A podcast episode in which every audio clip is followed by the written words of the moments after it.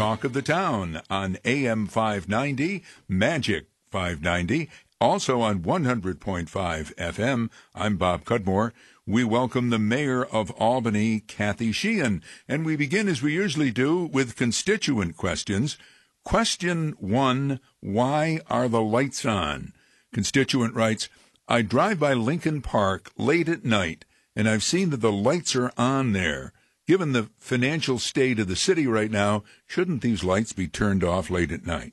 Well, you know, we are constantly looking, particularly in our parks, at lighting because oftentimes we get requests from neighbors to leave lights on for public safety reasons. So we really work very closely with the police department, with the Department of General Services to determine when lights should be on and when they should be off. I recently was uh, buying dog food. We have a, a, new dog in the Sheehan house. Oh, um, really? You bought a new dog? We, well, we rescued a dog from uh, the Humane Society. My son, I should say, has a new dog.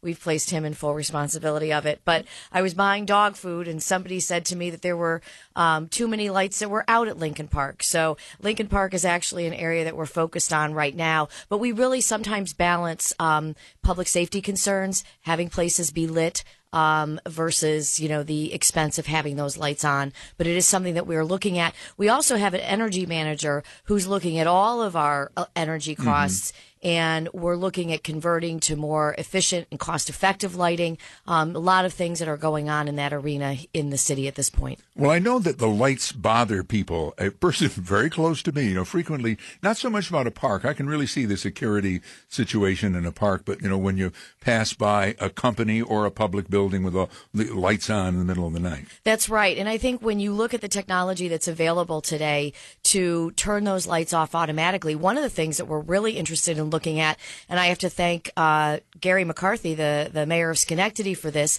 is um, smart lights where they can actually detect whether a car is parked under the light, at which point the light brightens, or if there's no car under a street light, um, the light dims. So there's a mm. lot of really interesting technology out there, and it's something that we, together with Schenectady and other cities in the region, are looking at together because it is really the, the next generation of, of where we're going. Well, his city used to light the world, or still lights the world to some extent. That's right. Anyway. That's right. All right. Question two from the constituents getting a city job. This is really pretty specific. Quote, I am looking for full time employment with the city. I filled out an application with Human Resources a couple of weeks ago for a custodial position at the police department. Can you let me know whether they reviewed the application yet? Are there other custodial jobs available? Well, this is the type of request that we send right up to our personnel office. They are responsible for um, all of the city's hirings uh, in all of the departments in the city. And so that is the central clearinghouse. They make sure that we're being compliant with civil service law um, and with civil service requirements. And anybody who's interested in working for the city can go to albanyny.gov. That's our website and in the how do I section, there's a link right there to how do I apply for a job opportunity. And it walks you through what those opportunities are. Um, we ask people to be patient. It takes um, time for us to process any open position.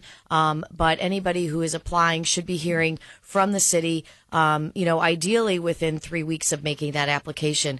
Um, sometimes it takes us longer than that to fill a position. And so if a person was not the successful candidate, it might take a little bit longer. Okay. Send in your questions uh, to Ask Kathy with the K at albanyny.gov. Before we move on to the questions from the news, what's the dog's name? Uh, my son has named his dog Odell after Odell Beckham Jr. because he wants him to be able to catch as well as Odell does. I see. Okay, Odell, the new pet at the uh, Sheehan household. All right. In the in the news, Governor Cuomo last week announced that he's put $12.5 million into his budget proposal, extra state aid for the city of Albany, that the city needs to balance its budget. What's your reaction to what the governor did? Well, it's, it's something that we have asked for and advocated for, and clearly we are grateful that the governor has recognized this immediate need that the city had for 2016. Um, the uh, language associated with that talks about the city working with the state on a multi-year plan that would demonstrate that we don't have future need for additional aid. Um, I think that that's an ambitious goal, but we certainly are going to be working on a multi-year plan. We have a multi-year plan that we've created. That multi-year plan assumes the continuation of the 12 and a half million, but, uh, you know, we've worked with the financial restructuring board members. We've worked with the state budget office and I can certainly understand the governor's desire to ensure that municipalities are being effective, efficient with uh, tax resources and moving towards a pathway to a sustainable city budget. But basically, he's he's not going along with a multi-year plan, or at least not yet. Well, he's requiring that we um, create a multi-year plan in collaboration with the state, um, which we will be doing this year. And uh, you know, we have had open books to the state since I became the mayor, and I believe that having those open books demonstrated the need for this 12 and a half million uh, you know, when I've been asked, you know, are you uh, pleased that it's a spin up? You know, uh, you know, I can't say pleased. I'm pleased that we have this funding for 2016. We need to do more work to demonstrate how we're going to balance the um, amount of tax exempt property in the city, the fact that we get mm-hmm. so much less um, aid to municipalities than other cities, even much smaller cities across upstate New York, and how we're going to make sure that we're providing excellent public safety and, and other services for the people who come here to work every day. Now, the idea of the spin up is is this isn't this how this is actually working? That they're supposedly taking money from the future and applying it to Albany now. So maybe that money, uh, unless something changes, won't be there in the future. I mean, some years from now. Well, that's right, and I think that that's the uh, you know I would I would uh, really think that it would be uh, a, a, critical opportunity for us um, with a governor who I think really understands the importance of making sure that we are using efficiencies and working together, finding opportunities for collaboration, but also that we're investing in our cities and that we are places that are going to drive economic development for us to work together in the capital city to say what is uh, the right um, uh, balance in the capital city for our largest property owner um, and for the city budget and how we're going to put police officers and firefighters on the street. You've and, uh, oh, and that you know that's the work that we need to do. You've uh, made some changes uh, in in your staff, and among them is that Rachel McEneny uh, has been named budget director, former state official uh, with the Workers' Compensation Board, previously advisor to U.S. Senator Kirsten Gillibrand. I imagine she'll be kind of busy now with this. Well, she will be busy. And, you know, this is really in recognition now that I'm, you know, a little more than two years into the office. Um, I was concerned when I first uh, became mayor about the technical side of budgeting. Um, we've got great technical people in city government. I, we in the departments have people who know how to put together a budget. They know um, and understand uh, what we need to do when we've got challenges with that budget and looking at other ways of doing things. But ultimately, the budget is a policy document. And Rachel has the leadership to ensure that the policy behind the budget, what we say we want to accomplish, both the mayor's office and the common council when they weigh in on the budget, um, that those policies are being seen through and being implemented. And she has a great skill set to do that. And I'm really looking forward to her contribution to the city. One more thing on the budget. A Cuomo administration official told the media the state anticipates future revenue to help the city of Albany balance its budget will be derived at least in part from private development near or on the east side of the Harriman State Office campus. These private firms would make payments to the city in lieu of taxes. Will this funding stream be enough to close the city budget gap? Well, you know, that's the great thing about open books is that we um, can work with the state to look at how much um, of that tax revenue is being offset by the new development and the state anticipates us entering into payment in lieu of tax agreements uh, with the companies that would locate there. And so, you know, we will know what that funding stream is, and we're committed to looking at that on a dollar basis. Question about people and the city. How did the city and the city's homeless people fare during the recent uh, round of cold weather? Boy, it was just brutally cold, and we have code blue here in the city. Um, which uh, allows the different places that take in homeless people to relax some of their rules. Um, and so it, that that process worked. Um, and we're really fortunate that we have so many service providers in the city who were able to provide shelter during during that brutally cold, uh, you know, two days, three days there where it was just viciously cold here. This is Talk of the Town on Magic 590 AM, also on 100.5 FM. I'm Bob Cudmore. Uh, turning now to uh, a topic that ha- has been uh, out and about for some time the Albany High School Reconstruction Project. There have been two votes on this. Most recently, uh, the measure passed uh, by around 190 vote margin, but there were many problems at the polling places. Albany County Executive Dan McCoy has called for another vote, another redo on this project. Some citizens are going to the state education department asking the state to overturn the vote. You've called for a state investigation. Why not a do over?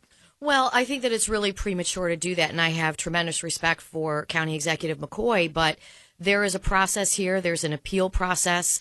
This is an election that is governed not by our regular election law, but by the Board of Education and uh, the regulations that apply to school boards. Uh, so I think it's very important that they look at this election, and, and I think that that is what uh, the, the folks that have aligned themselves with um, uh, the comptroller, uh, the county comptroller, are doing to review this. Uh, I think for the same board that really um, led to what was uh, a very, you know, certainly not an ideal election um, with people showing up, not having enough ballots printed, polling places not opening up in time, all of those allegations. I, I would like to see an independent body take a look at this and determine whether or not the vote needs to be set aside. And if it is set aside, what happens next? Because there are also rules about how mm-hmm. often you can put a proposal like this in front of voters. So if it is rejected, twice. It can't be placed in front of voters, as I understand it, and has been explained to me for, I believe, another year. And so if the setting aside is a rejection, um, does that then preclude a revote? So these are, there are rules and regulations that apply to this. What I have said and what Assemblymember Pat Fahy has said is let the Department of Education step in and apply those rules and regulations in a way that is consistent and that takes into consideration all of the facts surrounding the vote. I'm sure we'll be visiting this uh, story in the future. While we're on the topic of education, a couple of Albany teenagers, hope I'm pronouncing this, their names correctly, Lee Ray and Ramin McDuffie, Lee Ray, Ramin McDuffie, uh, were out at the Grammys this past week. Uh, they won a song contest for a song that uh, they had written that you know advocates for uh, fighting against uh, drugs and other un, on uh, ba- or other bad influences on on young people. So they got to go to the Grammys. They hobnobbed with the uh, celebrities. Um, McDuffie is about to turn 14. He lives in the city's south end. Ray is 15. He's one of Albany's Burmese immigrants, moved to uh, Albany uh, like six years ago. Uh, they won uh, the Grammy Foundation Music Cares contest for their song Fight. Um, and they've put out a new song on uh, Facebook, even as we speak, called Sweet Candy. Apparently, they didn't get enough money from uh, this uh, song contest for the whole trip, so they've been raising funds on uh, one of those uh, crowdfunding things. Kind of a neat story. It's a great story, and it's just you know it's an example of the phenomenal kids that we have here in the city of Albany. They are creative, they are intelligent, they are tenacious, uh, you know, and I think that it, this is a wonderful story coming out of one of our middle schools. And I see it across the city. When I visit our elementary schools, when I visit the middle schools and the high school, um, we have some really creative, talented kids in the city. Um, and I think it's wonderful when we're able to celebrate a win like this. And they've, they've really made, made the city proud. There, indeed.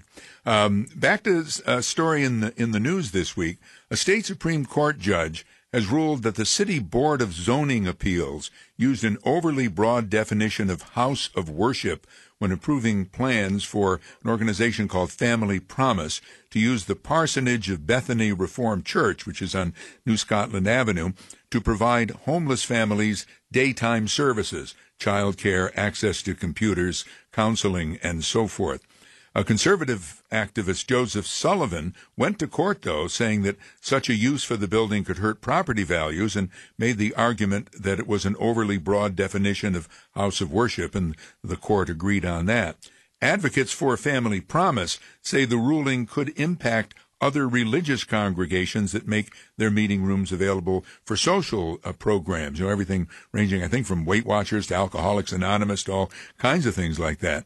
Do you have any comment on this uh, developing legal issue in the city? Well, it is a legal issue, and we are looking at the decision and the impact of the decision and what we're going to be doing next. Um, you know, there is a very broad federal protection for this type of activity, um, and the city certainly is not looking to. Um, become embroiled in uh, in any sort of litigation uh, that would, uh, I think, call into question our support for that federal litigate federal legislation. Mm-hmm. So, um, you know, again, it is something that we now have to go back and look at um, and look at what our legal options are, including the option to appeal this decision. Your chief of staff, Matthew Peter, is uh, to become executive director of the city parking authority. What will he bring to that job? Well, you know, Matt has been working very closely with the parking authority. As you may recall, in 2015, we transitioned our parking enforcement over to the parking authority, and Matt has been integral in that um, in that process, um, which is really an ongoing process. You know, this was the first year that we did it. There were a number of um, issues that arose that we've had to work through, and that Matt has taken a real leadership position in, in bringing through. And the other thing that Matt has been very involved in in the administration is economic development. And one of the biggest challenges associated with economic development is parking. Um, when employers are looking to come downtown, that's often the first question that they ask. And so uh, Matt brings his uh, economic development experience as well to that uh, to the parking authority and we think it's an exciting time there's some interesting legislation that we are supporting that is uh, on the docket for this session of the state um, state legislature that would allow um, for special types of parking meters um, that could then issue tickets if somebody's overtime at the meter. And so we think that there's some legislation out there that would then open up some possibilities for revenue streams, both for the city and for the parking authority. Um, and again, Matt's integral understanding of the city's fiscal challenges, um, as well as his economic development experience, I think are going to be well suited to his leadership at the parking authority. Somebody might be driving around right now trying to find a parking place in Albany. I mean, what is the when you know when the, the people when they want to relocate there ask about parking? How is the parking in Albany? Well, you know, there is actually plenty of parking in Albany, and people always roll their eyes when I say yeah. that. It's having parking in the places where people want it. Exactly. So, you know, there is a culture here of people expecting to park right in front of the building where, you know, they are going to do business. So, part of that is also creating um, a sense of walkability and uh, where how you can get from a parking garage to where you want to be, what the options are. And with this new technology, there are apps that you can download that will tell you exactly how many spots are available on a particular street at the time that you are arriving, um, for example, on State Street. And if there are no spots available, it will direct you to the closest spot. So there's really interesting technology and things happening. We hope that. Um, we are successful in getting some new legislation through at the state level that will help to facilitate uh, us being able to adopt this technology. When I, I, used to do a similar kind of program up in Amsterdam, we did a feature that people really liked up there called inside City Hall. And this is a question that's inside City Hall. Matthew Peter was your chief of staff. Is there a new chief of staff? Well, we're really looking at the role that he played because um, he brought a very uh, unique skill set. And so um, there are some people within City Hall already who uh, I, I know can step up and do important parts of that job. And then we're also looking at other parts of the job and figuring out where those uh, pieces may land. You recently spoke to a group of young professionals. Actually, this goes back a, a, couple of weeks on, on getting more of them, the young professionals, to live in the city. How is that going? Well, you know, it was really a great opportunity to talk about the future of the city, the future of the region. And we are seeing more and more young people choosing to come here. This is an attractive cost of living.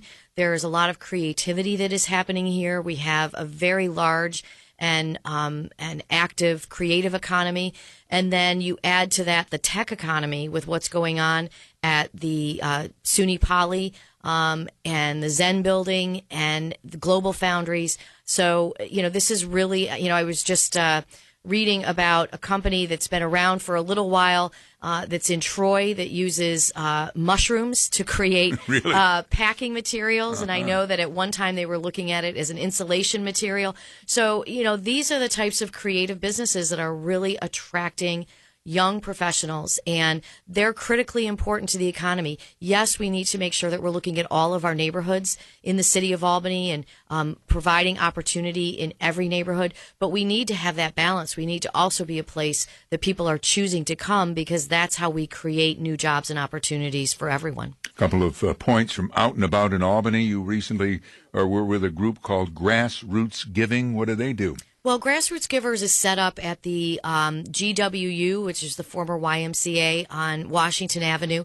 and they are a, an incredible organization that provides all kinds of whether it's clothing, household items, books, to families that are in transition, to people that are in transition. So people who maybe are coming out of homelessness and into their first apartment, somebody who may be coming out of drug treatment and getting into um, a, a, a new apartment.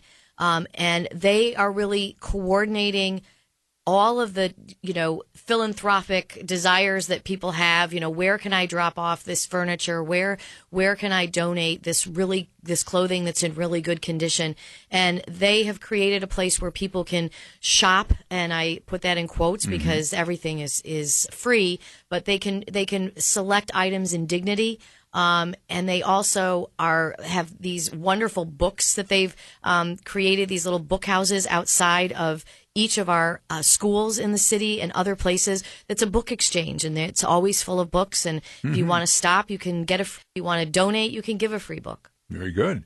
What is the Cash Coalition? I believe this has to do with getting your taxes done. Well, it's about more than getting your taxes done, but taxes is a great t- time of year to talk about it. We are a Cash Coalition city, and Cash is about helping people to build assets and savings and create hope. And it is about more than just, while it is about preparing people's taxes. If you make less than $54,000 a year and meet certain family thresholds, you can have your taxes prepared for you for free.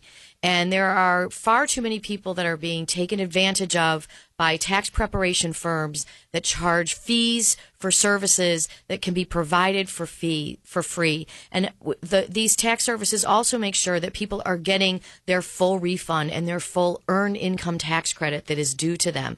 And then it works with them, works they work with people on what to do with that refund. Um, many people need it to pay the bills, but is there some that you can set aside to start saving for the future? And so it's it's really about a holistic approach to creating hope for families, particularly in our low income neighborhoods.